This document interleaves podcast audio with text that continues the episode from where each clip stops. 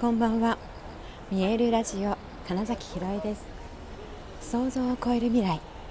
自然はいつも大きな愛で包み込み真実を伝えてくれるネイチャーメッセンジャーをしております。はい、えー、改めましてこんばんは。2021年8月24日見えるラジオ始まりました、えー、今日もねちょっと外で話してみています。もう秋の虫の音が聞こえますかね？はい。えーと、今はねなんだここサービスエリアにいます。はい。ちょうどね休憩ということで、えーと、止まったのでで外に出て話してみています。はい。いやだいぶ涼しいですね。うん。夏ももうねなんか8月もあと1週間っていうところでいや夜はね随分もうすっかり秋の空気ですねこれは。はい、えー、今日を他に話したいなと思っているのはですねえー、っと自分の魂本心。まあ、本当に私がよく言うそのその人にしかない魅力っていうものをやっぱりなかなか自分では分かってないっていうところが多いなっていうのとあとはですね誰かが近くで見てくれているけどその人がまたそれをね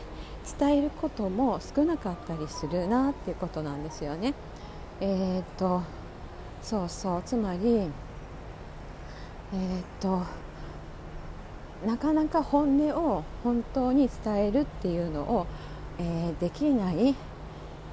てことがあるなってことですね。はい、なかなかそう本音を伝えられない。近くにいるのにみたいな。なんか不思議な音楽が聞こえる。びっくりした。はい大丈夫です。ちょっとね近くのドアが開いて なんか建物の中の音楽が聞こえてちょっとびっくりしちゃいました。まあそうそうそれであとねあの本音を伝えることがなかなかできないなっていう人が結構いるっていうの。プラス実はその本音そのものがどういうことなのかを分からなくなっちゃう人っているんだなっていうことだったりするんですね。はい、つまり自分の気持ちがなかなかわからないってことです。そうあのー、みんなの前で自分の本当の気持ちを言うっていう機会がうん日本の学校教育現場だと実は少なくてでだんだんと「いやあの私も一緒です」とか、うん、なんて言っているうちに実際本当はどうしたいんだろう本当の私の気持ちってどこにあるんだろうっていうのがもうあまりに本音をずっと言ってなかったせいで分かんなくなっちゃってるっていう大人が実は結構いるなっていうことを、まあ、今日はねそういう体験をうん、した日だったんですね。で私もそういえばって思ったら、うんと、小さい時に何だろうあんまりわがままを言ってはいけないみたいなのを勝手にね思い込んで、え自分の気持ちをやっぱり言うのを少なかったなって思って。でねその時に、えーと漫画とかドラマとかえーと、人がねたくさん本当の気持ちをなんだろう気持ちを独り言だったりとかしながらも伝えるっていう場面がすごく多くって